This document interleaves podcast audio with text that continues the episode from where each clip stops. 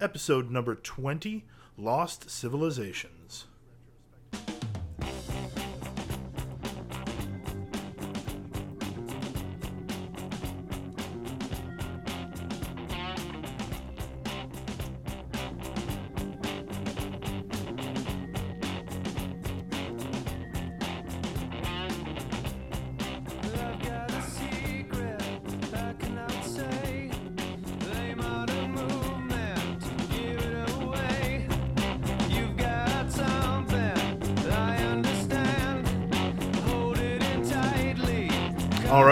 It is the Drink 5 uh, Retrospectical podcast. Excuse me, I almost thought we were on a different podcast there.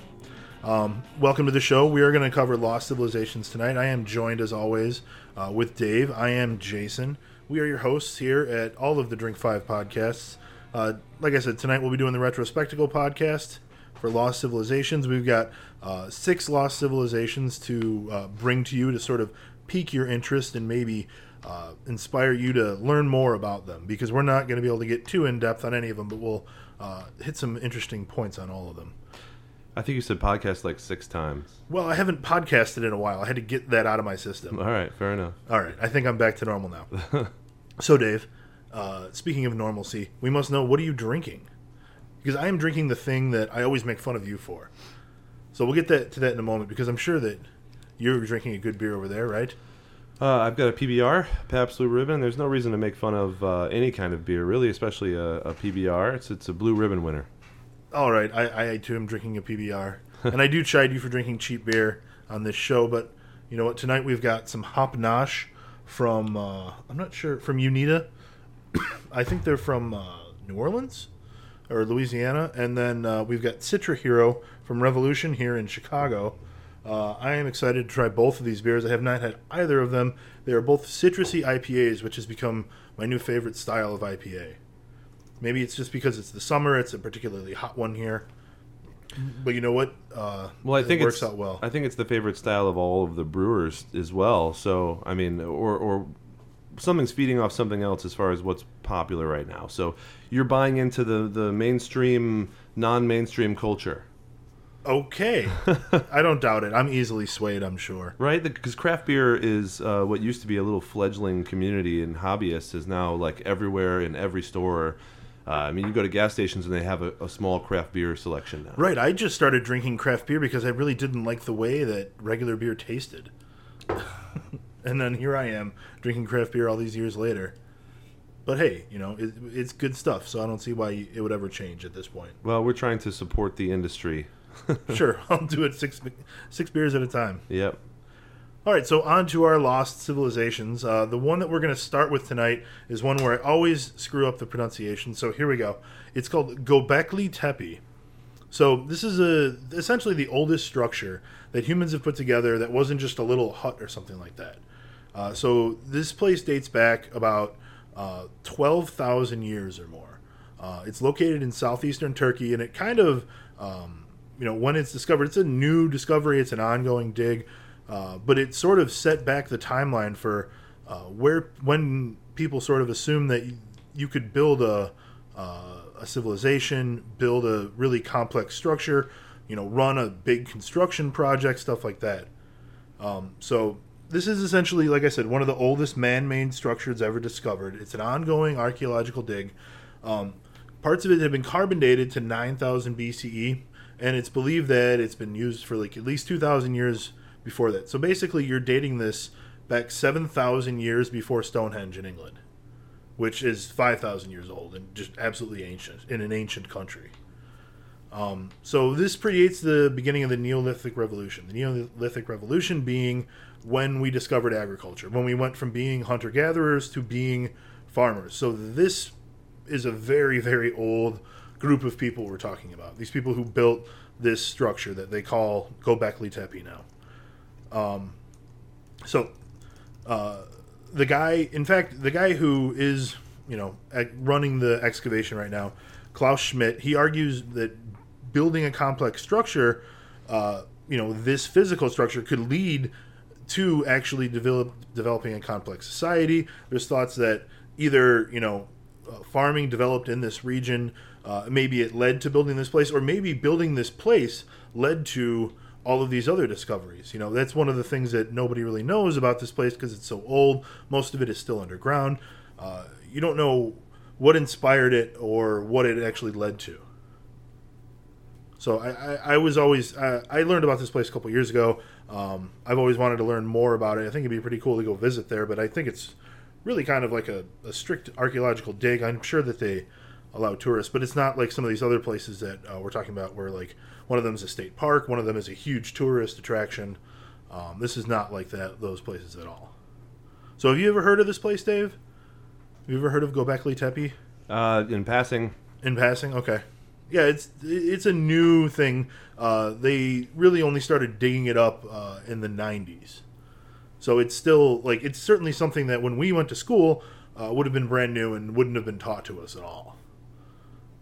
Um, so you know, it, it changes the timeline of what we were taught in school. It's it's kind of interesting. Um, so it was a religious site. We know that because they didn't discover any of the normal uh, evidence of domestic use: fire pits, garbage piles, clothes, you know, common cooking utensils. They didn't find any of that there because um, you know it's not even a permanently inhabited site. They were still a hunter-gatherer society at the time, so you know, being a hunter-gatherer, you can't just live in one place all the time. You have to move where the food is. You have to go where you can harvest things. You have to or gather things, uh, and you have to go where the animals go. You can't just stay in one place forever. Nothing is that uh, you know rich. Um, so what, what's really amazingly impressive about this place is how big it really is. So in the oldest parts of the site, uh, the deepest and oldest layer of the dig, layer three. So the, they have these massive T-shaped pillars. They're six meters tall. They weigh 50 tons. So they're taken from a quarry about two miles away. Now think about it. It's a 50-ton block transported two kilometers, and it, the only tools that they had at the time were flint stones. So stones that were a little bit harder and very sharp, but that's all they used to sort of like chip away at the block from the quarry for who knows how many years. And then you have to transport it, and who knows how they even pull that off. You know, there, there's all kinds of things that haven't really been invented yet. They didn't have the wheel when they when they did this. So it's very interesting, very cool to see that they were able to, to actually build all this stuff. Um, so they think it could have taken maybe about 500 people to move these pillars. So that's a lot of people. That's a lot of people you have to feed, uh, that you have to organize. And in a society where you're not even farming, not able to really stockpile massive amounts of food, it's very interesting. Uh, and I wonder how they were actually able to pull this off and what kind of time scale it would have taken to do this. Um, so on these huge blocks, and there's a whole series of these pillars and giant ones and smaller ones, and they're all arranged in a pattern. Um, but they have carvings of animals, uh, bulls, foxes, lions, scorpions. So some of them are animals that they would hunt. Some of them are animals that they're afraid of. Um, you know, maybe they're animals that they worshipped. Who knows, really? Uh, there was a three dimensional statue of a lion. So you know that there were like skilled craftsmen at the time too. People who, you know, you need a society to to do that. And this is this predates when everyone thought you could have a society by two or three thousand years. So you know, it's just those those staggering, you know, staggeringly early numbers for this place is what really kind of drew me to it. Uh, just knowing that, you know, thousands and thousands of years before we were making art in you know in a large scale like this and construction constructing large religious sites uh, we were able to figure it out before we knew how to farm before we knew like what a wheel was. And maybe that was the sort of thing that actually sparked civilization too or maybe civilization sparked and created that. Um, so it's almost like the chicken or the egg for the human race right Yeah, I'm thinking about what to add here. Uh, there's a big black monolith. You know, uh, you've seen uh, 2001: A Space Odyssey. oh yeah definitely maybe yeah maybe they just saw something like that and decided they had to build it So us as a as a civilization before all these tenets of civilization, such as agriculture and um, you know building roads and things like that, uh, you th- this is the first thing that we know of, right? That people came together as a group and didn't live there, but but somehow worshiped things and came together as a group to uh, discuss or um, or think about things, or uh, maybe there was a big, huge alien in the middle of it that you know they that they gave all of their uh, all of their meat and their vegetables to. But no, the idea you're saying seems to ring true, right? That um, this is at least the first example that we know of of something that was built for a purpose other than just um, living and eating.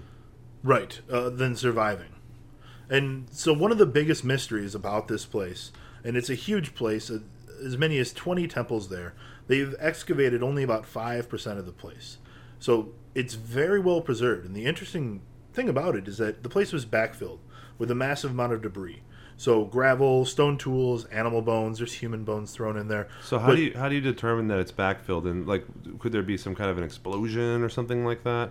Or is it they were able to determine that people were actually just taking debris and throwing it in there, or like Yeah, yeah. When they're excavating the the site, they they just they discover that like it's filled essentially with all this stuff, with all of this just small bits of debris everywhere that fills it in, so that the earth doesn't take it over, essentially, and and decompose it. So it, it preserved the whole thing, and the mystery about it is that, that we don't know who did it, we don't know why they did it, we don't know if they did it on purpose or if it just happened to be like the local dump where they would throw those sort of things.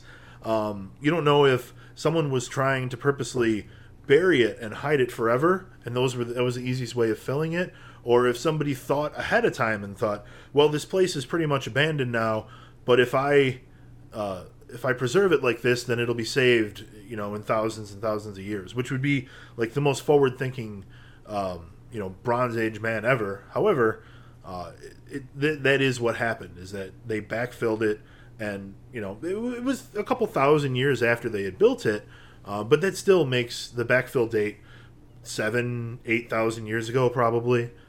Um, so it, what they did, they wound up creating a gigantic mound. It was 300 meters across, and uh, eventually, you know, that's where Gobekli Tepe came from. It's just potbelly in Turkish.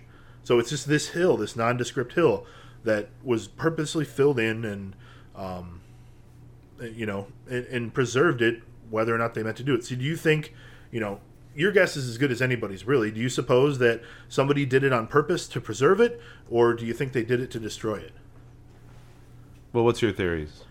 Um, I'd like to think that it was to preserve it, but my uh, general thought is that um, whenever you conquer something, you want to erase what came before you, uh, so that you can rewrite history. And I, I'm sure that that's what happened here. Someone wanted to erase the, you know, this place, whether or not they were doing it for a good reason. Maybe they wanted to hide it from someone, but most likely, I'm thinking the area was conquered by someone else, and they had their own gods and rituals, and they had to fill in that place and hide it forever. Hmm.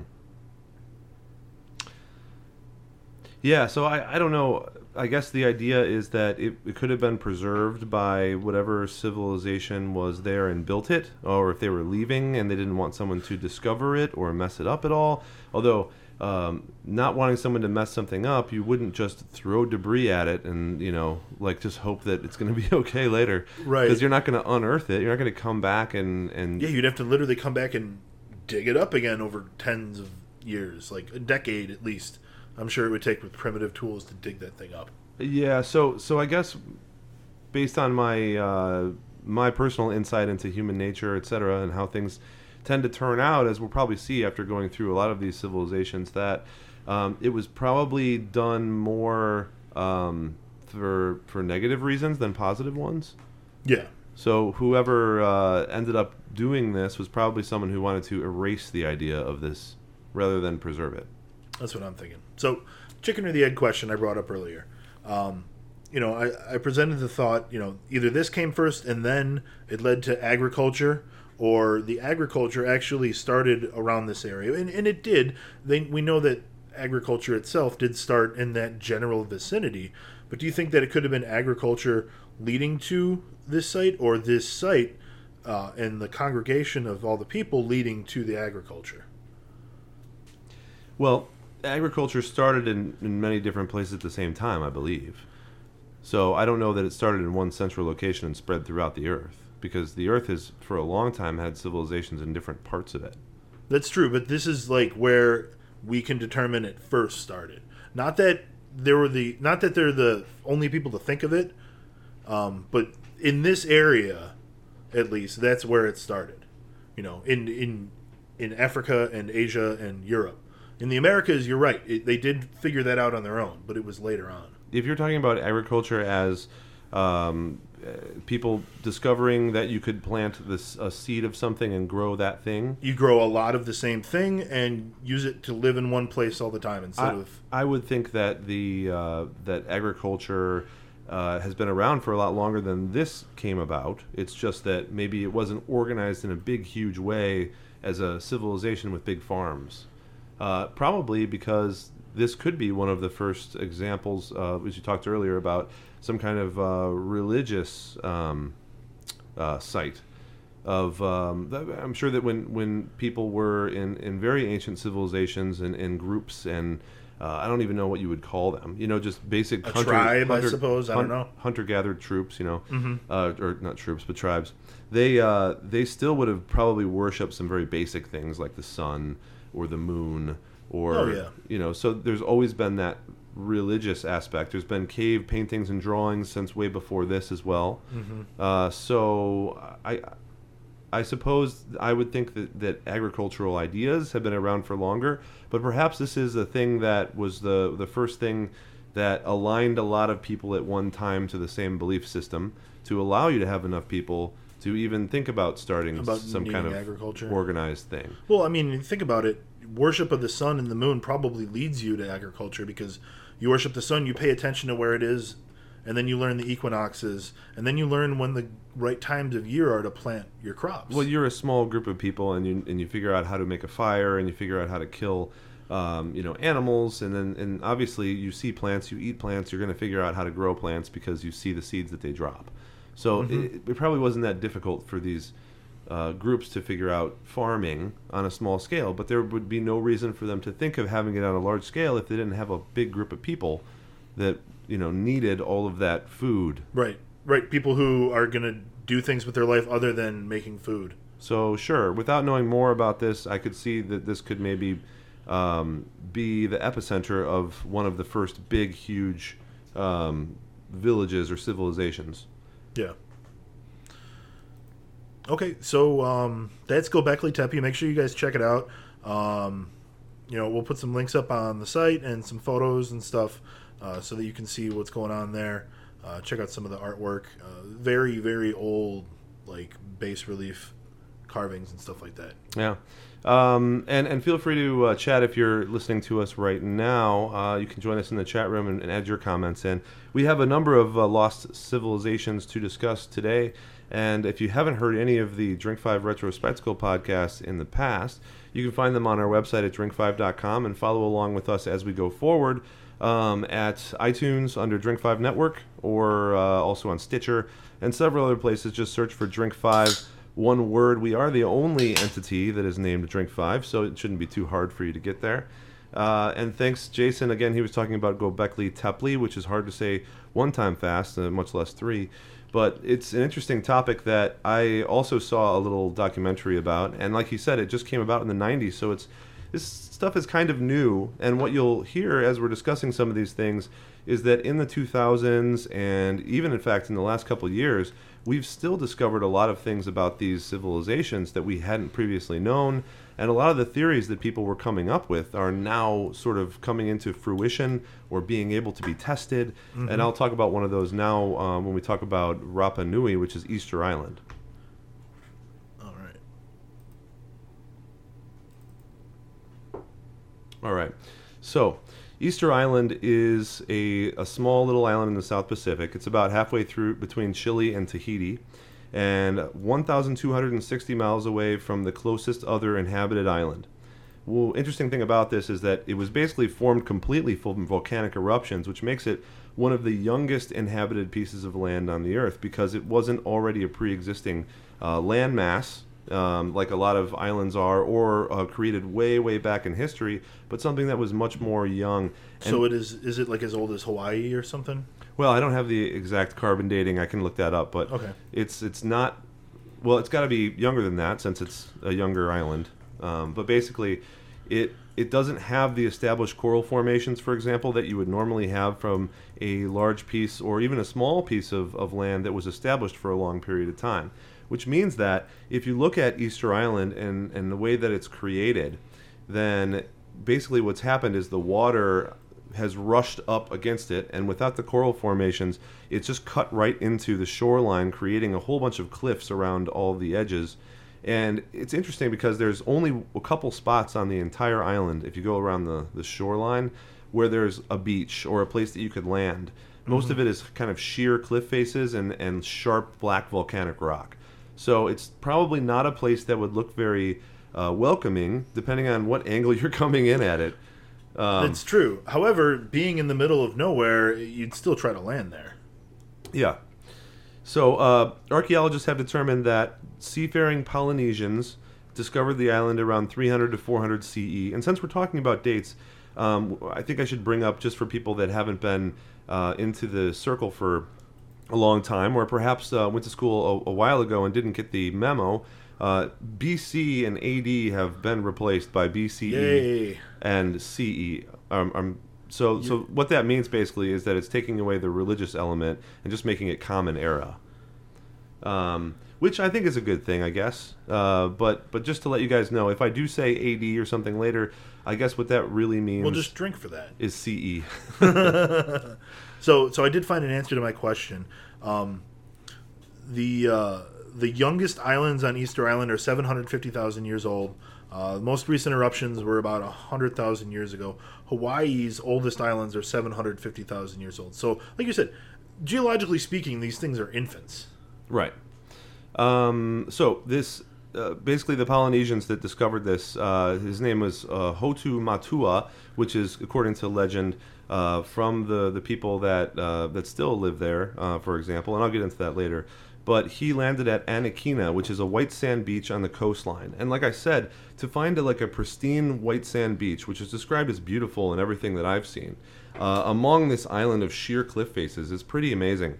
And so he landed there with many canoes, with his extended family, and, and you know maybe some friends and relatives um, outside of that. But uh, he landed there because they were they were searching for somewhere else to live, and we're not really sure why that is. Um, but he basically began to construct a village there, and the villages thrived for many years and were able to grow crops in the nutrient-rich soil, and and we'll talk about all of that. But back in, in 1722, a Dutch explorer first set foot on the island. and He named it uh, Isla de Pascua, or Pascua, and which that means Easter Island. Uh, because he actually discovered it on Easter Sunday, which is not a very exciting way to come up with the name, but Of an epic place, yeah. you know sometimes sometimes history is is very blunt so um, unfortunately in an all too common story uh, peruvian slave traders later came in and took away a whole bunch of the island's inhabitants and sold them into slavery and those who weren't killed as a result of that um, were also killed from diseases from european missionaries the missionaries also took steps to wipe out the pagan culture on the island destroying sculptures and artifacts and tablets and they had a written language um, called rongo rongo and this was a pictorial language. And what was unique about it, and I'll include a link later on the story in Drink 5 if you guys are interested, um, from this website called damninteresting.com, which, by the way, is, is pretty damn interesting. Um, and, and The the, name doesn't lie. the interesting thing about the language is that none of the surrounding areas at that time um, had written languages, um, at least to this extent. So it's it's something that was developed on this island, we think, and it was developed to a point where um, it's very advanced. And there are still some remaining tablets to this day written in Rongo Rongo from from this uh, island.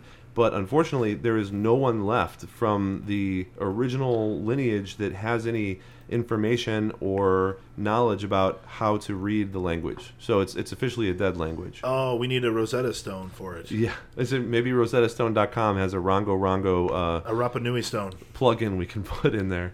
Um, but it's sad because it's a it's a cool pictorial language, and you'd think that um, that there'd be something we could do to recover or figure this out.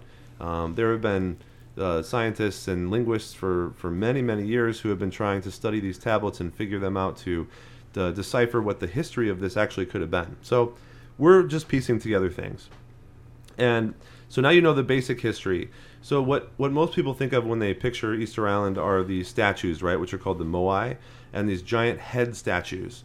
They're Right. these huge, um, sort of narrow heads with features that jut out of them, and then kind of these thin bodies that, that are beneath them, and they're um, they're basically put up on the coastlines on um, on these on these little platforms, um, and I'll tell you more about those in a little bit. But they're carved out of soft volcanic rock, and they're they've carved for years out of like a little bit harder volcanic stone, and this is what's called volcanic tuff. Okay, and they take the stone and they chip away at it, and they and they make these uh, interesting sculptures, and it takes them a very very long time to do. It's gonna be so hard working with that stuff because it's so sharp Right. and like uneven. So then they, they transport them to these uh, ahu, which are ceremonial platforms that were built to host a big group of them. So basically, what we think is this island began to host um, lots of these different individual clans. Okay. And the, all these clans had individual ahu, which are these uh, ceremonial platforms. And then they made their own kinds of moai uh, to signify their, their past leaders and chiefs and things like that. And they would decorate them, and then they would move them 14 or 15 miles away in some cases, all the way to the coastline. And these are things that are huge and very heavy. And so the one of the big mysteries of this place was how were they able to move these giant rock statues from one part of the island where they actually uh, cast them, you know, out of volcanic rock to the coastline. And Nova, a couple years ago, sponsored and filmed an experiment to try and replicate the transportation of the big statues. And so they were actually successful at it. So what they do is is they would originally go up in the in like the uh, mountains that were sort of formed, and they would find an area where they could carve one of these statues. Then they would break down the statue and transport it down on tree logs. And then what we think happened was that they would take the the moai and and position it horizontally on top of two big logs, and then roll the whole unit along two other logs that were placed perpendicular to it, or more. So then they're basically just rolling this big log structure, um, and it takes a lot of people. So what Nova was able to do is get a big group of people, which was approximately 70 in total, um, and they were able to move something from the farthest reach of the island to the coast in about five days. So they think that this is probably the most accurate way that this could actually be done Yeah. which is interesting that like you know we spend our time trying to figure out how people did this stuff that is so primal The old way. You know, it's cool. Uh, on uh, on another one of the sites I was reading about, they did similar tests where they got guys together in the jungle and they went about carving the limestone the old-fashioned way and figuring out how to do it all. yeah and it worked. They they did it, but just the scale to do it on. How many of those uh, the the heads are there on the island? so um, so eventually uh, when the civilization reached its peak there were more than a thousand of them all around the coastline and they were all a little bit different in these different ahus um, that were based on all the different clans and uh, what's interesting about that is that it, they are, are sort of positing right that you you could have pulled up on a boat or something to this island and basically seen the entire coastline just all heads which is which is a rather menacing uh, place to pull up to you're like Yeah. i'm maybe i should go to the next island think 1200 so. miles away Right. but it's probably a better option for me in my head um, anyway uh, so at that point the, the island began to run out of resources is one of the big theories. It, deforestation which you'll find as sort of a common theme of some of these civilizations when you ask where did they go. Because these people are just figuring out how to take the resources around them and use them to their advantage. But maybe they don't realize that when they get rid of all the resources there's no way to get more of them fast enough to maintain what they're doing right? So it, you had to build the houses and move all the statues and and it sort of took its toll on everything. So one theory is a huge conflict where these uh, clans that were previously living in peace uh, began to war with each other. And there i guess is, is some evidence of cannibalism on the bones um, that they found from archaeological expeditions.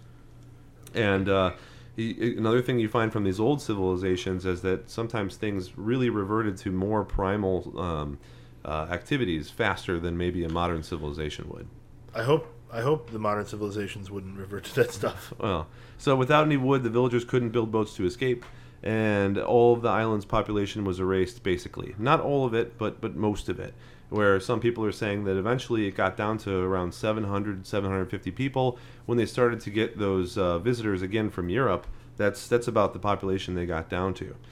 Um, there was another scenario that was posed recently um, within the last 10 years by a couple of guys from the University of Hawaii. And uh, they, they said that the Polynesian settlers may have come in with some rat stowaways in their canoes. And because there weren't any natural predators for the rats, they multiplied and multiplied. Um, and then they ate all of the palm roots and the trees and the forest plants. And they just became the, the like pervasive species on the island. And even though the islanders then may not have had regular food, they could still eat the rats, and they still could have survived through the you know um, th- basically the uh, the bad Maybe. stuff that happened. But if the rats precipitated the like loss of all the trees, then they, they not, not nearly as many people can live on the island with no trees, and that would then breed conflict. There's probably a little both. Well, certainly possible. And and they, they said that examining the ancient garbage piles on Easter Island, which and everyone knows that's the best way to find out about a civilization is examining. See what their garbage is. their Yeah. garbage. They said about sixty. Poor archaeologists will be digging up all of our garbage. They said about sixty percent of the bones were from introduced rats, so something that you know uh, a rat species that was not native to the island, which makes sense. Uh, obviously, they brought it with them. Whether or not they did it on purpose or they started to take over there because they didn't have predators is another thing. Um, again, I have a website here if you guys are interested to hear more about it. And something to what you were saying, um, if you don't have trees, you have you have some issues, right, for many reasons. But they also found evidence uh, of a lot of these um, interesting gardens that were constructed, and they were made out of rocks. They would split rocks so that the minerals could come out into the soil, and then they would put up the rocks like uh, scattered all throughout this area, so that it would break up the wind, so that they could still farm uh, in in these little areas. Huh. So it was kind of interesting. Smart. Um, so, I, do you think that the villagers maybe didn't realize what was happening to resources on the island? And it's a bigger question uh, for all of these civilizations that we talk about that are using great amounts of wood or any other kind of resource in a small area. Um, do you think that they had an idea of what would happen when they didn't have any more? I'm sure that they didn't think it would go as bad as it seems to have, because it seems to have gotten pretty grim there. But there's got to be some sort of uh, knowledge in like old civilizations, old cultures that you know we we always think of it as being a little romanticized, and they knew how to live off the land and be in harmony with nature. But as humans, we've always basically like used up all the resources we can in one area and then moved on. Sure. That's the basic essence of hunter gatherer, all the way till well, let's make our own resources and farm it all. Um, I'm sure that they know that at some point their time is limited. Now, the other problem with humans is that the, the limited time is on a scale much longer than one person's lifetime. So sometimes people forget that stuff, and I think it's easy to forget. And I think that A- Easter Island is a classic example of everyone sort of forgetting what limited resources can do to you, uh, and seeing the worst of the consequences. So, uh, one more interesting thing about this uh, particular civilization is that after the Moai carving era, as we should call it, right? Yeah. Um, whatever happened to them, whether it have been, you know, uh, death and destruction via wars, etc., or if it was um, just merely that they no longer had resources and they died out sort of naturally, um, or a combination of both, like you mentioned. Um, when when all that happened, the the people that were left on the island, they changed entirely gave up sort of their old gods and belief systems and became what's what we call the Birdman cult. Have you heard of this? The Birdman cult.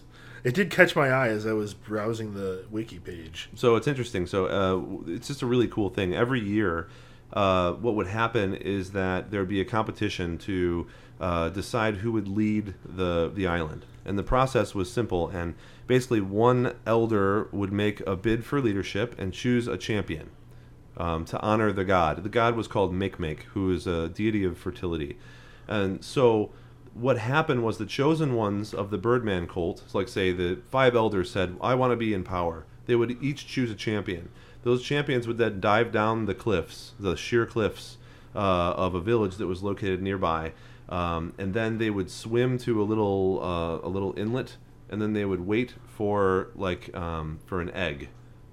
So the first egg of the season, swim all the way back with the egg and climb, you know, all the way back up uh, the cliffs, etc., and and show up with the egg unharmed, and then that elder would be considered the supreme ruler. It's as good a way as any, right? And apparently they had to shave It's their not easy. they had to shave their head and grow their nails out to become more bird-like. Okay. Things got a little kooky towards the end there. Well, and so this is an example of a civilization that was- was almost like driven down to nothing, um, and and regardless of what happened to them, they turned into bird people. It sounds like, you know, Polynesian Mad Max. Yep, that's what it was. and then unfortunately, they were all split up as you know, uh, put into the slave trade or or killed from diseases from missionaries. Yep. The the continental people always fuck things up for the islanders. So, um, so we didn't used to know as much as we do now, and this is considered to be among some uh, anthropologists, etc., to be somewhat of a solved mystery. Although all of these are going to be a little bit difficult uh, because there's going to be things that, that we can't uh, we can't ultimately find the, the history to. Right. I don't think any of these civilizations have like books that we can read about them because then they're not considered lost, really. Yeah. Like we don't consider Rome necessarily lost because we know so much about it. We have so much proof of what happened there. Well, it certainly wouldn't be written in Rongo Rongo. No, on tablet. Well, it might be on some tablets. Yeah. Okay. Um, next one up, uh, we're going to talk about one that's very close to home. In fact, uh, so Cahokia. Cahokia is uh, Cahokia today known as Cahokia Mound State Historic Site. Um, it's in uh, southern Illinois. It's right outside of St. Louis. Um, it's about 3.5 square miles uh, big, and it contains 80 of these mounds. Uh, the original mounds that were built by these Cahokia, well, they weren't Cahokia people, um, they were Mississippian. Um, so Cahokia is essentially the, largest pre-Columbian city of north north of Mexico. Obviously, in Mexico there were several very large cities in South America as well, but north of there there, there had been nothing uh, except for this place, Cahokia, which at its peak could have supported as many as forty thousand people. Like the the population estimates range between like ten and forty thousand, but there's some strong evidence that it could be up to forty thousand people, which is a lot of people when you're talking about the 13th century. That's probably more than they had in London, in a lot of places in Europe. Um, only a few places in Asia were probably higher than that. Um, so, you know, today it is preserved. It is uh, one of eight cultural World Heritage sites in the United States. Um, so we don't have too many of these really, uh, and this is maybe one of the biggest, one of the uh, least well known. I mean, we live in the state of Illinois, and I bet you that most of the people we know don't even know about this place. Granted, it is five hours away from us, but it is in our state, and it, it, it's like the oldest city in the United States until Philadelphia, which is a, a pretty fun stat that I had found. Um, so originally, the site was about six square miles big. Uh, it had 120 human-made earthen mounds. Now these mounds were uh, all kinds of different sizes, all kinds of different shapes. Some of them are rounded, some of them are like plateaus, some of them are kind of like pyramids, um, all kinds of different stuff. But uh, unfortunately for us, I guess uh, the original occupants didn't have any written language, so everything about the place is lost to time, including, in fact, its name. We don't know what the original name was. We don't know what the original people called themselves. Cahokia is the name that is attributed to the tribe that was living there when the French explorers arrived in the 1600s. So, hundreds of years after uh, the original inhabitants that built the place had left, um, nobody had really lived there for a while. And then at the time, these Cahokia people were living there, and that's how the name stuck. So just like all the other stuff we were talking about, things are misnamed or just named at random, really, for the most part. Or the name is significant in the day, and then when you when you think about the long history of something, it is totally inappropriate. But we don't have a real name for this, anyways. Sure. So, despite lack of writing of any sort, not even like tablets or anything like that, like they had on Easter Island, um, it's clear that this was an elaborately planned community. So, they built these giant mounds, they had burials, they even had a wood henge, which is not to be confused with Stonehenge or other wood henges in England. We had their, our very own wood henge, a kind of circle of posts, which were uh, you know placed in such a way that it would note the equinoxes and the solstices and other things like that, and obviously were used in ceremonies and uh, you know you can use information like that just to figure out when you're supposed to farm and stuff like that. And now we are, of course, uh, in the area of in the era of farming for all of these people uh, for for a very long time at this point. Corn has become a huge crop, um, and it, that along with soybeans and squash are basically, you know, the the what do they call it, the holy trinity or something like that. The three things that all the people of this area grow and do it well, and it's a very good area for it.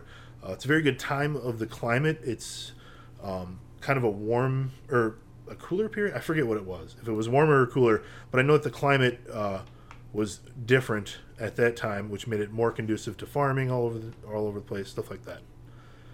Um, so uh, they actually did rebuild the Woodhenge because they what they did they found the post holes in the ground. You know, we we talk about making holes in the ground uh, to play Beersby. Imagine these holes stay in the ground for hundreds and hundreds of years. So it's a good thing. Maybe ancient, uh, or not ancient, but future archaeologists will be able to figure out the game of Beersby from the holes in the ground that we leave. Yes, I doubt it.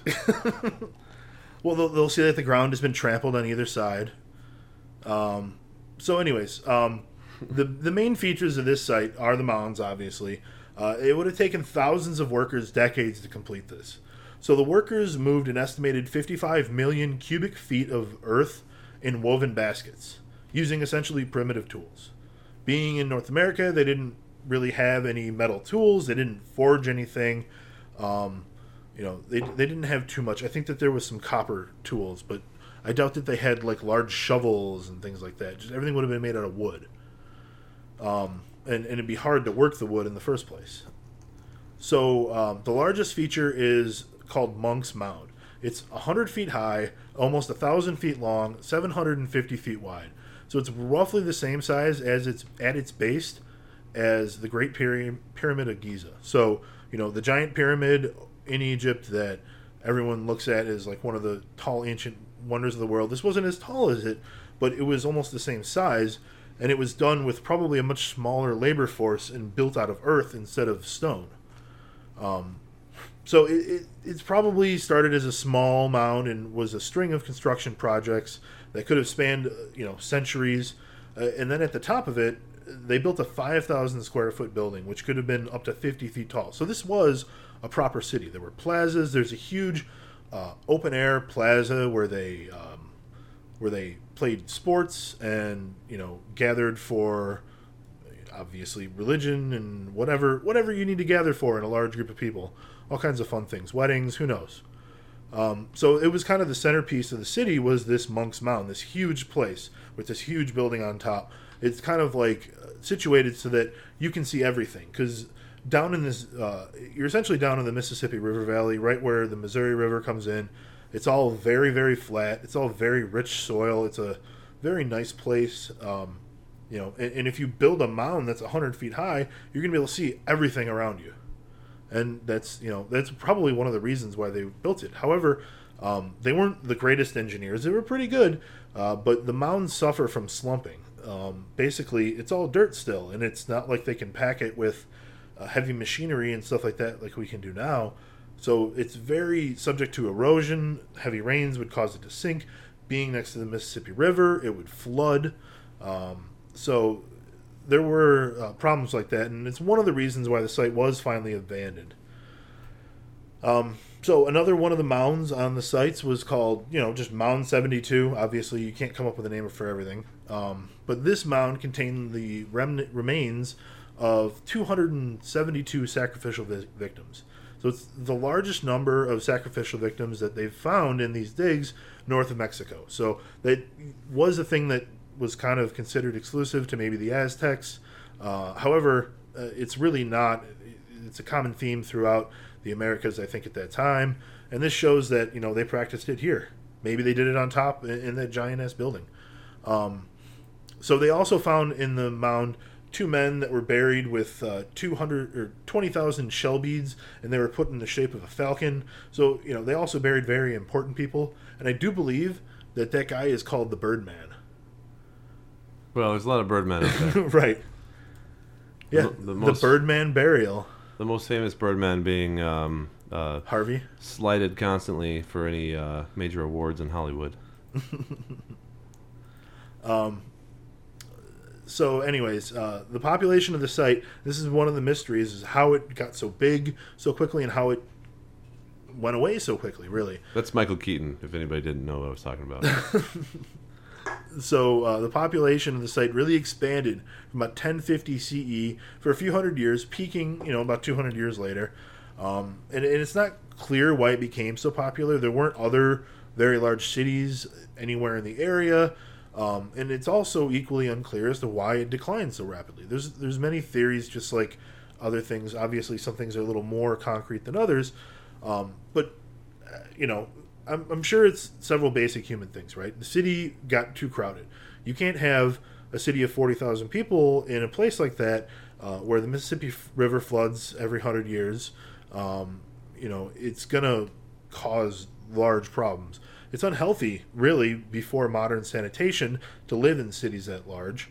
Um, there's no sanitary systems in place. There's no incoming fresh water outgoing sewage. It all gets kind of mixed together. Uh, they certainly didn't know back then that that was bad for the water. They didn't really realize that until like the 1800s.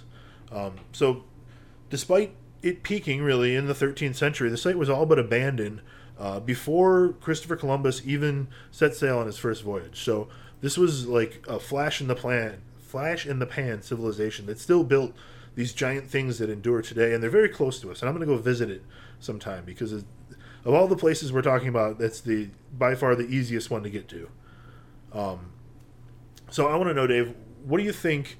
Uh, how would the settlement of America have changed if there was like this big city, if it had lasted right when the Europeans arrived, if there was a city of like 40,000 people?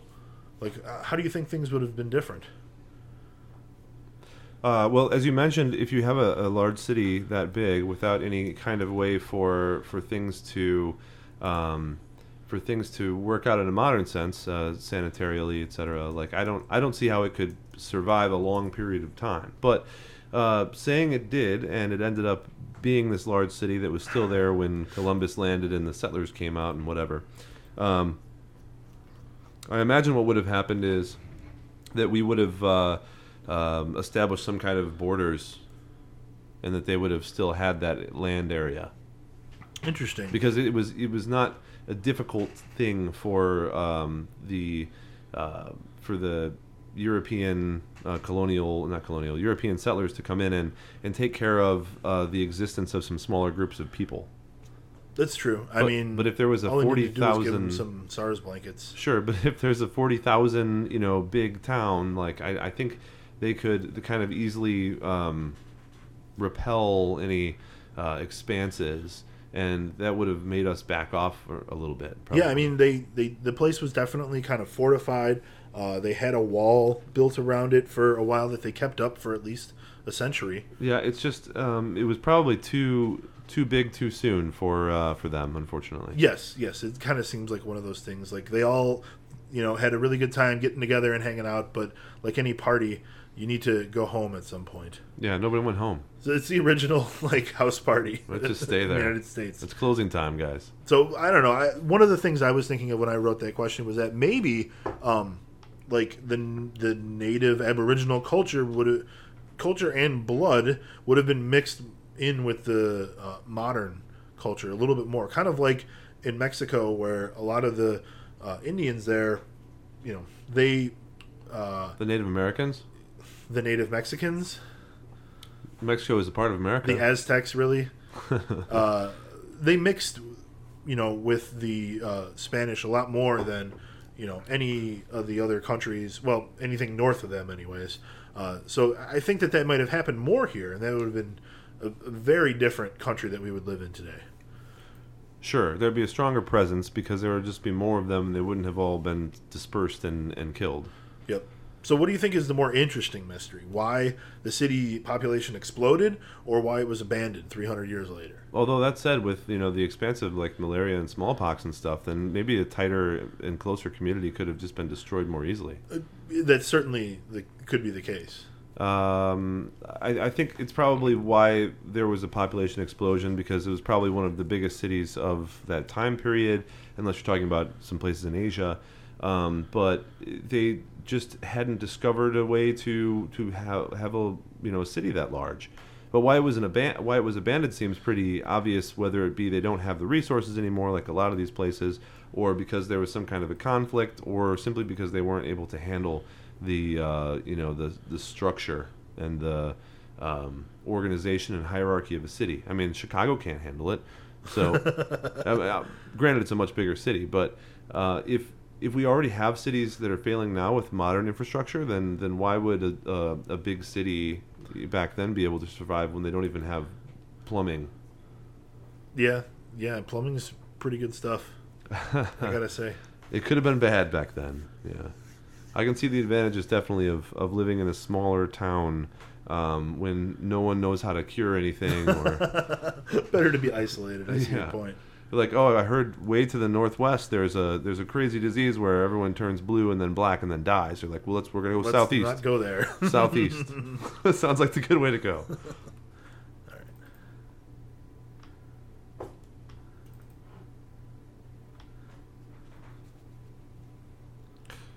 Okay, well, let's move on to the next one. Uh, and that's the Anasazi. And so, in the southwest of what is now North America, uh, there was an ancient people called the Anasazi, and they once lived there and flourished in the desert canyons. Uh, we're talking about, when we say the southwest, like the Four Corners. Um, so, by. Uh, uh, what are the four corners? Me? Oh, come on now. Utah, I've been there. Utah, Colorado, New Mexico, and Arizona. Have you been to the uh, Four Corners? No, I haven't. Yeah, I've been to where it meets, and there's like this little area, and you're like, okay, great, it's We, the Four Corners. we sort of flew over it a little bit when we were in Vegas. well, there's a little actual monument where there's like a sign, and you can go in it and be like, now I'm in all four states at the same time. but it's not actually there. It's like it's just offset. Whatever, none of that matters anyway. um, but yeah, so that's where they basically lived was that area. The Navajo people, um, they knew them back then, and they they actually named them the Anasazi, which means ancient strangers or ancient ones.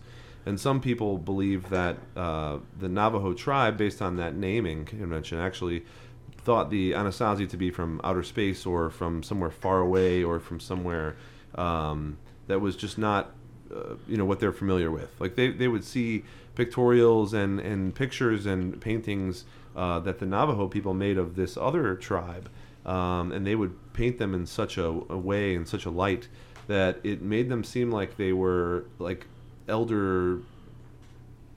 Uh, they, they were just They were just advanced. they were looked at as an advanced society. Yeah, exactly. So this era, they were first, I guess, um, uh, proposed, not proposed, but uh, uh, supposed to be coming around around 1200 BCE to the 13th century uh, CE, which is when the Anasazi um, were disappeared. Um, so that's a that's a good long chunk. That's two thousand years. yeah, and well, so it's twenty six hundred years. Twenty Dur- during this time, like a lot of similar um, uh, similar tribes or civilizations, they had very highly um, uh, developed architecture, religion, writing, art, science. They built an observatory. They built a calendar system and a road system. So they were they were incredibly uh, a complex and intelligent society with um, a whole bunch of infrastructure and like we were talking about before. Um, but at the pinnacle of the civilization, when they were at their highest point, from what we can tell, which again was 13th century CE, they just simply disappeared. Um, so later in their existence, and we're trying to figure out now why is that, right? Why did why did they just go away if they were this thing that was a, a stronghold in this era, uh, one of the more advanced and uh, well set up and well prepared societies, certainly that lived in that area of North America. Um, they towards the end of their civilization started building their houses into hillsides and cliffs.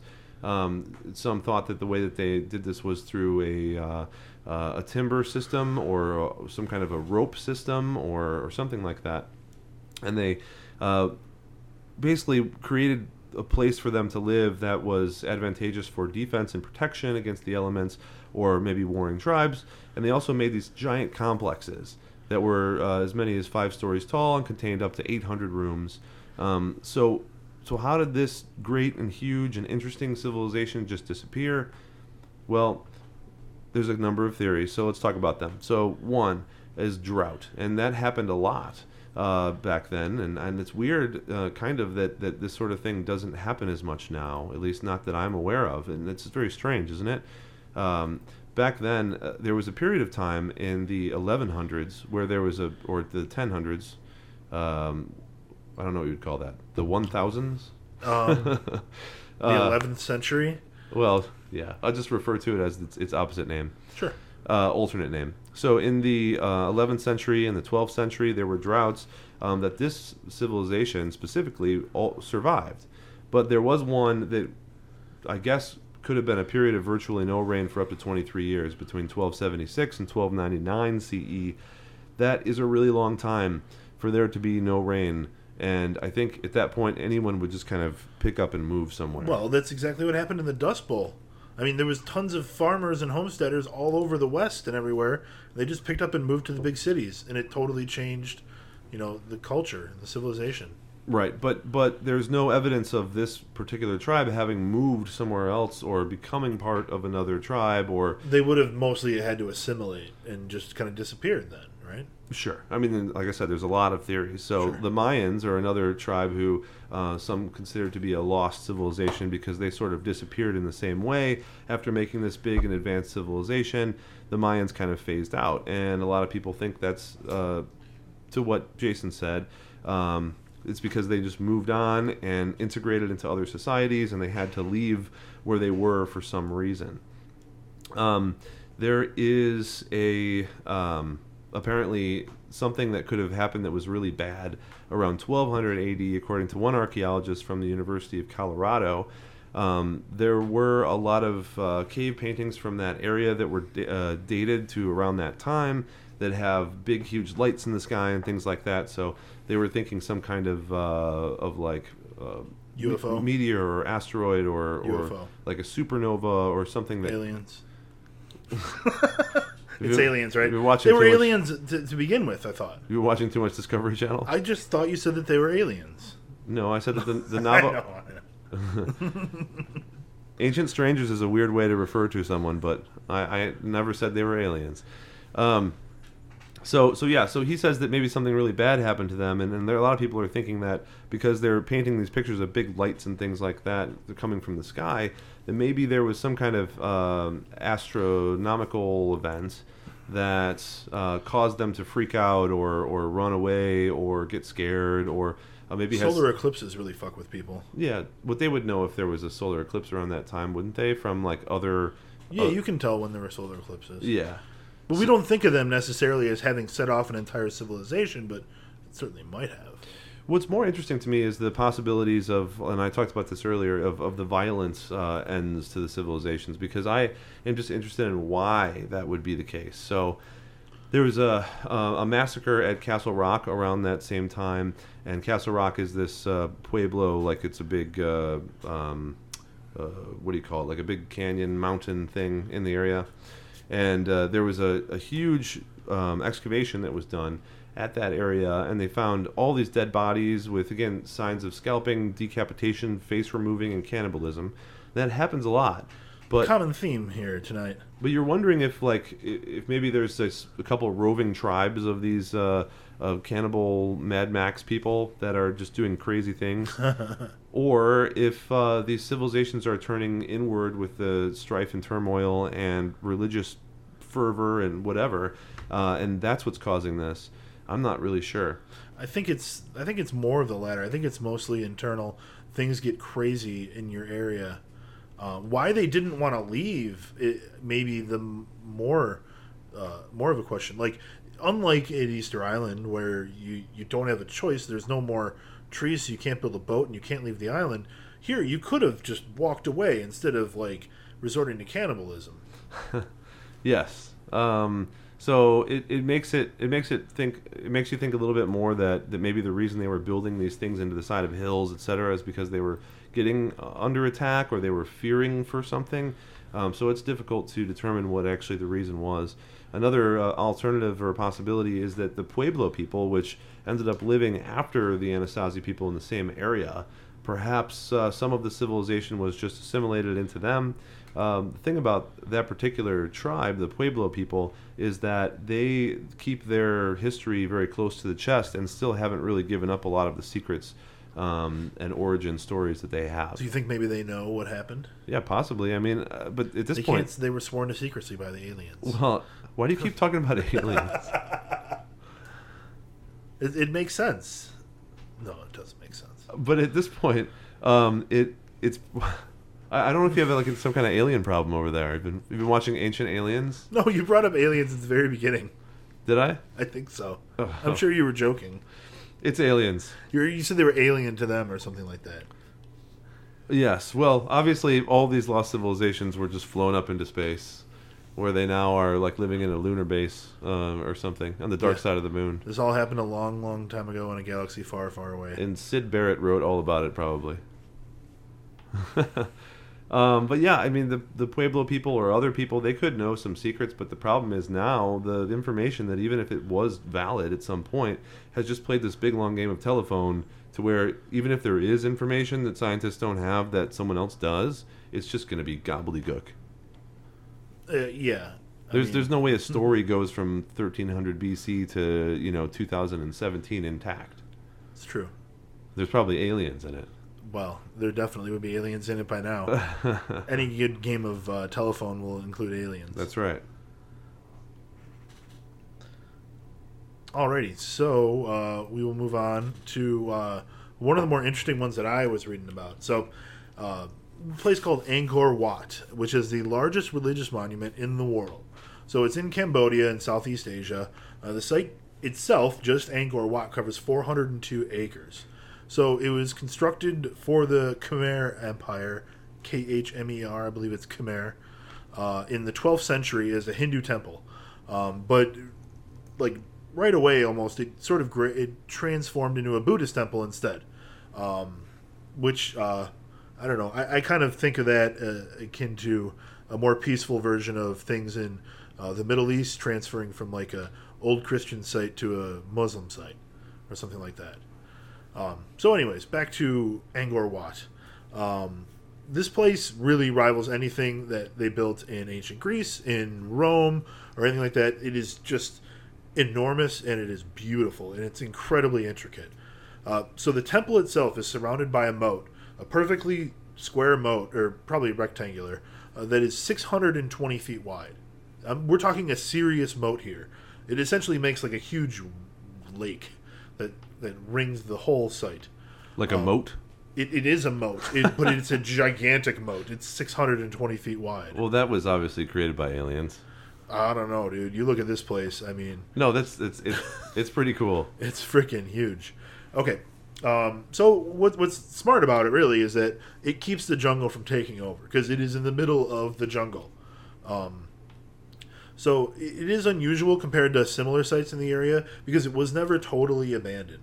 Um, it was neglected after the 16th century, and it wasn't really restored until the 20th century. Um, and the way it looks today was all done, you know, in restorative work. Most of the stuff has been looted from there. A lot of the statues uh, taken. Almost everything was taken uh, by looters over the over the ages. Um, but today it still looks just freaking amazing. Um, so it is part of the World Heritage Center known as Angkor, which is 400 square kilometers and encompasses a lot of the capitals that they had in the Khmer Empire, which ruled the whole area from the 19th to the 14th century. So that's the people who built this place. And there's a bunch of other places around there that look like this. Some of them uh, they've left where uh, the jungle is sort of reclaiming it and tearing it apart. Kind of looks like an Indiana Jones movie. Um, and there's like trees that are pulling apart rocks very slowly by grinding the roots between them and stuff like that. And they just leave the places like that because that's sort of you know how it looks now. But Angkor Wat, they they clean the whole thing up, and now it's just a, a really nice place that you can go, and um, it's still a religious place. It's it's always been used as a religious place. This is probably the only place that wasn't uh, abandoned entirely. However, uh, there was a great huge civilization that surrounded it that that totally uh, kind of just bailed on the whole area. So the ancient capital was abandoned in 1432, and most of the temples in the area were reclaimed by the jungle. Uh, but Angkor Wat was still sort of used. So just picture it like uh, a hundred years after the rest of the jungle reclaims everything else. It's just this one place, this last vestige uh, where these monks just like live in solitary confinement. It's like the source of every Hollywood story that they'd love to have about this place. Right one. Okay.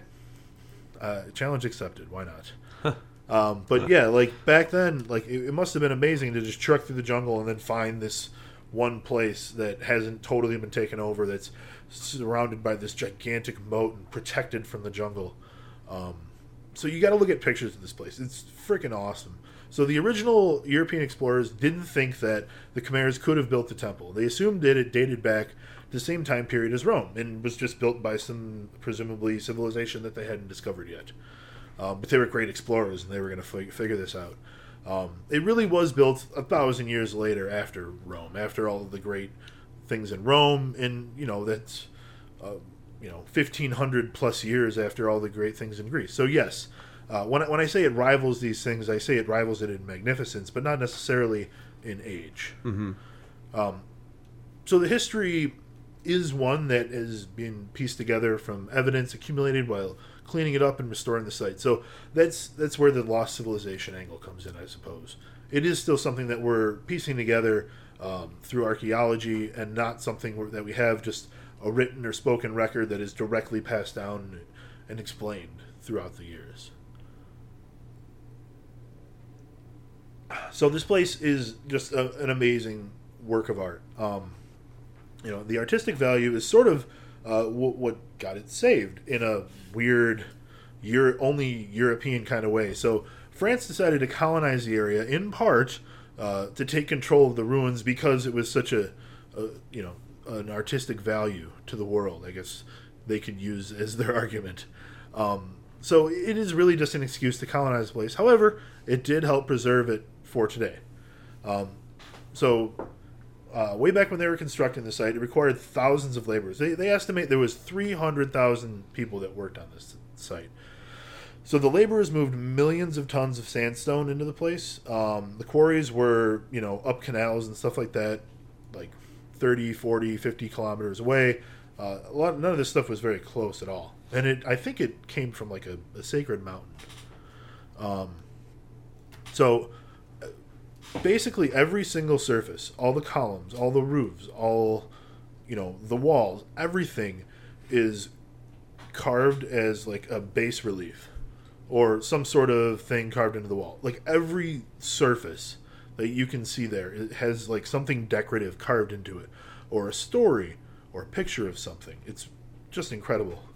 Um, the gallery wall itself has a one or a 1000 square meter base relief just like on one wall. I mean, I, I don't know. I'm speechless when I try to describe this place. You have to look at it. I'm not going to do it justice. I'm sorry. I'm not a poet. Um, so the temple itself is made up of six to ten million blocks of sandstone. Those blocks are 1.5 tons each on average. So the entire city of Angkor, eh, you know, not just Angkor Wat, but everything else, used way more stone than all of the Egyptian pyramids combined. Uh, they occupy an area larger than modern day Paris. So this was a huge civilization that uh, just kind of bailed after they were conquered in 1432. So we know like when and by whom and all that stuff. Um, they they decided to leave, uh, but why they would leave just like huge places like this that must have taken such crazy labor and work to build it all, like I have no idea. Maybe they really did believe the uh, legends when they said that like oh it was built in a day by this magnificent person. Like oh it was just built in a day. We can build another one some other place. Um, so today, Angkor Wat, it's got a very strong legacy. It's featured on the national flag of Cambodia, and that goes all the way back to 1863. And it is a source of national pride. Um, and why not? The place is awesome. Uh, so it's credited as being instrumental in, in quote the formation of the modern and gradually globalized concept of built cultural heritage. So all of these places we're talking about basically are more well known to us because you know, we discovered places like Angkor Wat and we preserved them, and uh, you know, because of that, they sort of accept this idea of, you know, there are these cultural heritages that we don't know much about that we need to preserve that we can learn so much about in the future. Um, that'll teach us about like who we all really were and like how civilization came about. Because really, I mean, you know, just a few of these things once they were discovered really changed the definition of like what we thought people used to do. Well, that's very well put.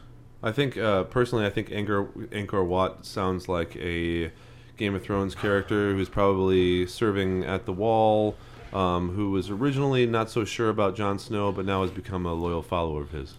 As long as he's better than Olly. He's sly but good with the sword, you know. I believe Angkor Wat is also a thrash metal band. oh, well, that makes sense. I mean, if you're going to have a thrash metal band, it's a good thing to be named after. Sure, sure. So, do you think it's important for sites like this to become a tourist destination to preserve it? Um, you know, is is it necessary now? Like, does it have to be something like a tourist destination? Well, if a if a site like this is not a tourist destination, that means that there's not any money going to it unless it comes from the government, correct? Or private funding. So unless someone just decides that it's very important and needs to put some money into it, uh, which might be the case, but never as much as uh, the tourism would reflect. Because if you have this as a tourist destination, that means that it has to continue to look really well, really good, uh, in order for the tourists to keep coming. So, Right. uh, to answer your question, I think yes, it is necessary for a large thing that takes a lot of upkeep to be a tourist destination in order to be kept up, because there's you can't count on private funding, can't count on government funding, and both of those are probably not going to give as much money as the tourists would bring in. I, I, I, agree with you. I, I think that these things need to be tourist destinations. I mean, maybe ecotourism is going to wreck things, but it also is at least trying to save things. So, what do you suppose inspired, um, you know, the ancient rulers to construct these freaking places that they couldn't possibly hope to like keep up with? Well, that's easy. That's easy. Power, right? Yeah, it, in order to be a, a like a supreme ruler of a society, and that's what most of these kinds of societies had at that time. Um, you have to have a very large ego, and to go along with that is all sorts of construction and manpower to go into things that um, that have your picture on it, or are built um, inspired by you, or because of you, or for you in some capacity. So uh, there's no limit, really. Uh, the the reason that the pyramids were built in the first place was for, for burial grounds for the you know um, for the uh, what do you call it the pharaohs. Uh, the So rea- they would build them bigger if they could. of course everything will always be bigger. I'm interested to see the next, the bigger Angkor Wat. Well, it, and and this this podcast uh, is preserved for posterity. Uh, but imagine if, uh, being that it's July 2016, um, imagine if uh, Donald Trump becomes the president and then builds a bigger White House. it would be a skyscraper White House. It would be. It would have his name on it too. Well, uh, these are the sorts of things like whenever you have a ruler with a big ego, they're just going to try to build things as big as they possibly can. That's what's going to happen. Not not about the United States. Just You've uh, got me scared for the United States now, Dave. well, I you know, big industry is not a bad thing. You can look at everything by with two angles. Someone will be doing a podcast in 500 years about the lost civilization of America. Well, uh, if that happens, Like it all went away when that one guy got elected. if that happens, this is not the catalyst of that. It's been happening for a while. no, I just think that you've pointed out the catalyst. No, I don't, We aren't the catalyst. I don't think so. And that one thing isn't the catalyst either. I hope our podcast is not the catalyst for the end of uh, United States society. You know, that would make us famous. that would make it a bigger podcast. Yeah, but doesn't that make sense to you? The the ego is what happens. That's that's what creates the large, uh, uh, the buildings and, and everything in gold and everything in diamonds. Right. and- To be like a crazy leader, they've already, you know, we've determined in modern days that you're probably going to be a sociopath. And those people don't care about practicality, you know, and long term thinking. They, they're just like, I want it to be me forever. Sure. and I mean, you know, the pyramids were built and they lasted, man. And they've been there for a long time. The Sphinx and all that sort of stuff. So, like, people look to that and say, you know, I can make something that's there forever. Well, yes, and, and that's the that's the ultimate idea is is what I'm trying to impress is that um, everybody wants something that lasts beyond their their life on Earth. It's okay. America's already done that. So, We have Mount Rushmore. well, each each ruler, each person that has enough power to construct something, anything, wants to construct it. Right. It would be stupid not to, to have a whole bunch of money and then not want to do anything. I don't, I don't. I mean, I don't know if I have an example, but that person should not be allowed to have that money because he's not doing anything with it. um, but yeah, very cool. And all these things uh, are things that there are uh, some books and documentaries on that you can go out and, and search uh, for. And at the very least, there are Lost Civilization, um, you know, series on History Channel or Discovery Channel. Uh, before they started uh, just putting out reality shows, they did have some programming on actual destinations and, uh, and historical things.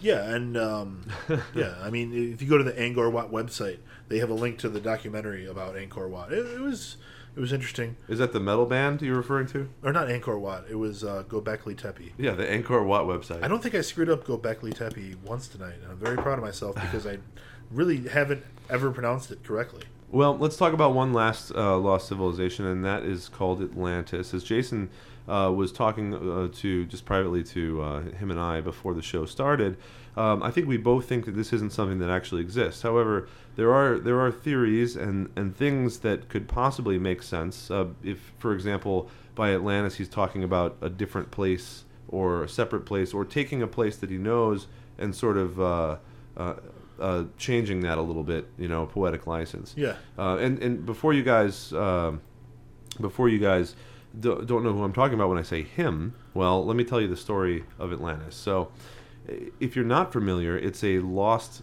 island subcontinent. So it's you know something like Australia, um, but they're thinking it's a little bit smaller, um, at least in in fiction land. It's somewhere um, in the ocean that is looked at as an advanced society where um, a lot of people get along together and there isn't war and there's wisdom there, but no one can find it or it's gone at this point. Um, this particular legend uh, came about because Atlantis first appeared, as far as we can tell, by Plato in one of his dialogues, actually two of his dialogues, um, Timaeus and Critias. Uh, they were both written about 330 BC. So it's interesting when you when you look at the timelines of what we've already discussed and what we're discussing now. Um, the uh, oh, of course, and if you guys haven't heard the beginning of the podcast, we we did clarify the difference between BC and BCE, and I did non-committally sort of agree to drink if I made a mistake. So Very non-committally, but I'll, I'll drink with you. Cheers. So I'm drinking a Hop Nosh, which is a tangerine IPA, and I like uh, tangerines a lot. So this is really nice. Yeah, this is delicious. The, And very flavored though. It almost tastes like a like a orange juice. Uh, well, I guess tangerine this is from, juice. This is from Salt Lake City. Yes, Salt Lake. So what I was saying is, uh, uh, about 400 BC is when several of the things that we talked about happened. You know, uh, several different civilizations. So a lot of these things share sort of a similar uh, time period, with the exception, I think, of uh, of Angkor Wat, right? Um, well, really, um, the the Anasazi left their area around the same time as the Cahokians were peaking, uh, which was right about the same time that they were building Angkor Wat. Yeah. Okay. Well, then they all they all come It, together. it is it is fun how that how that kind of happens. Yeah. So, uh, what Atlantis is, uh, from what we look at it from popular fables and stories and literary references, etc., now I described as the peaceful utopia. Um, in the dialogues that Plato wrote originally, um, the the story was different. So, uh, summarized by a professor of archaeology, and I quote, "A technologically sophisticated but morally bankrupt evil empire." At- Atlantis attempts world domination by force, and the only thing standing in its way is a relatively small group of spiritually pure, morally principled, and incorruptible people who are the ancient Athenians. Overcoming overwhelming odds, the Athenians are able to defeat their far more powerful adversary simply through the force of their spirit. And so Plato's Atlantean dialogues are basically The um, Avengers. are, bas- are basically Star Wars. Yeah, well, yeah, more specifically. Well, that story's been around for a long time, Yeah. but I mean, if, if people think that George Lucas wrote a an original script uh, with no like outside tropes, he, they're incorrect, because all of these stories have been around since the days of Plato and Homer, uh, The original, like, people who actually wrote their stories down. and probably before them, people that were telling them, because uh, Right. as writers know, everybody sort of plagiarizes a little bit. It's just what you do with that inspiration. Even the very first writer plagiarized somebody. Um, but many people over the centuries have claimed there must be some truth to this, right? Uh, because it was written and because it was talked about. So there are experts um, that that have located the lost continents across the world, um, all over the place. But Plato says it's in one specific spot. And he says, For the ocean there was at that time navigable, for in front of the mouth, which you Greeks call, as you say, the pillars of Heracles, there lay an island which was larger than Libya and Asia together. So he's saying it lies in the Atlantic Ocean beyond the pillars of Hercules, in quotes, which is the Strait of Gibraltar. Right. So that's the mouth of the Mediterranean. So basically, out in the Atlantic somewhere. Right. And Libya and Asia, Libya being part of Africa and Asia being Asia Minor or Turkey, not all of Asia as we know it today. Right. So theories, just to be quick about it, uh, like we said, it's sort of this mid-Atlantic continent, or one closer to the uh, the mouth of the Mediterranean, that suddenly sunk into the ocean, and its secrets were lost, etc. Well, it's been really difficult to find anything. In fact, nobody has found anything yet. So we have to assume if that's true, then uh, it sank really deep, man. Uh, two, Atlantis was swallowed up by the Bermuda Triangle. Uh, there's certainly the possibility of this if the Bermuda Triangle were a thing. And man, I've watched a lot of these these weird old shows about like ships and planes and things disappearing in there. Um, but it, it's much more likely that things are disappearing in the Bermuda Triangle not because of some craziness that's going on with that area, but because it's just kind of a remote area where like they're It's far away to from get things. lost and yeah, And- the weather gets bad. So it just makes more sense, right? Uh, not to uh, to count out aliens, but you know I'm counting out aliens. Uh, Atlantis was Antarctica is another theory. So they're saying that Antarctica was basically much more uh, temperate, and then over a period of thousands and hundreds of thousands and uh, millions of, of years or whatever, the uh, the crust shifted. But in order for that to be something that existed, um, you know, it, that that Plato could write about, it would have to have been something fairly recent. So to think that like the crust shifts and Antarctica suddenly moves really far north is is something that's hard for scientists to even you know touch. That's a tough one. Yeah. Um, the story of Atlantis was a mythical retelling of the Black Sea flood. So this is kind of on the idea of what I was saying earlier that, that Atlantis could be talking about something else, and then sort of poetic license was used to mold it into a story. So this would uh, be talking about the That makes a lot of sense to me. right?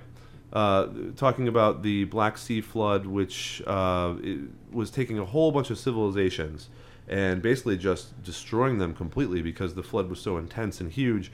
And this is an, uh, a historical event that actually occurred. So there could have been this area that encompassed this ideal, for example, that Plato was enamored by, and then uh, he just took that and turned it into something else to use as a fictional retelling of an event.